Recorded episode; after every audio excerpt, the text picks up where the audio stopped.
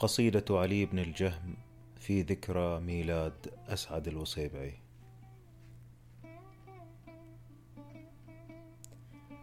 عيون المها بين الرصافة والجسر جلبنا الهوى من حيث أدري ولا أدري.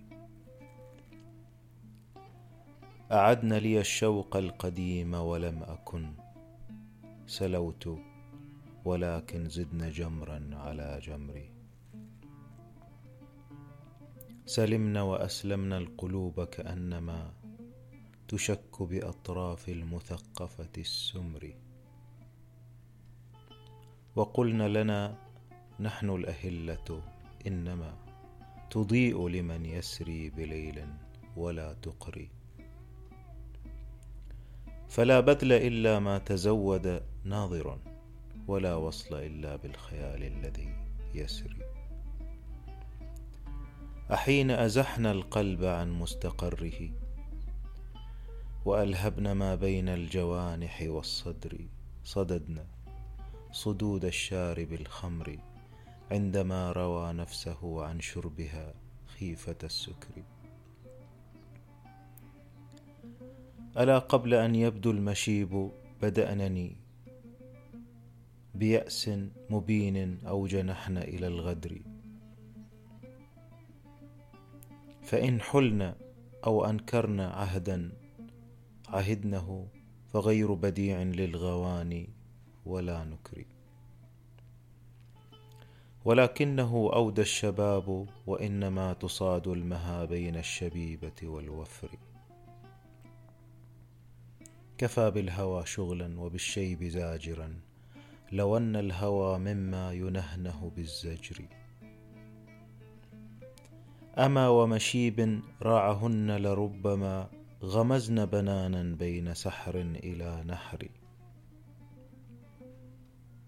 وبتنا على رغم الوشاة كأننا خليطان من ماء الغمامة والخمر. خليلي ما أحلى الهوى وأمره. وأعلمني بالحلو منه وبالمر. مما بيننا من حرمة هل رأيت ما أرق من الشكوى وأقسى من الهجر؟ وأفضح من عين المحب لسره ولا سيما إن أطلقت عبرة تجري. وما أنسم الأشياء لا أنس قولها لجارتها ما أولع الحب بالحر. فقالت لها الأخرى فما لصديقنا؟ معنى وهل في قتله لك من عذر؟ عديه لعل الوصل يحييه وأعلمي بأن أسير الحب في أعظم الأمر. فقالت أداري الناس عنه. وقل ما يطيب الهوى إلا لمنهتك الستر. وأيقنتا أن قد سمعت فقالتا من الطارق المصغي إلينا وما ندري. فقلت فتى إن شئتما كتم الهوى. وإلا فخلاع الأعنة والعذر. على أنه يشكو ظلوما وبخلها عليه بتسليم البشاشة والبشر. فقالت هجينا. قلت قد كان بعض ما ذكرت لعل الشر يدفع بالشر. فقالت كأني بالقوافي سوائرا. يردن بنا مصرا ويصدرن عن مصر فقلت أسأت الظن.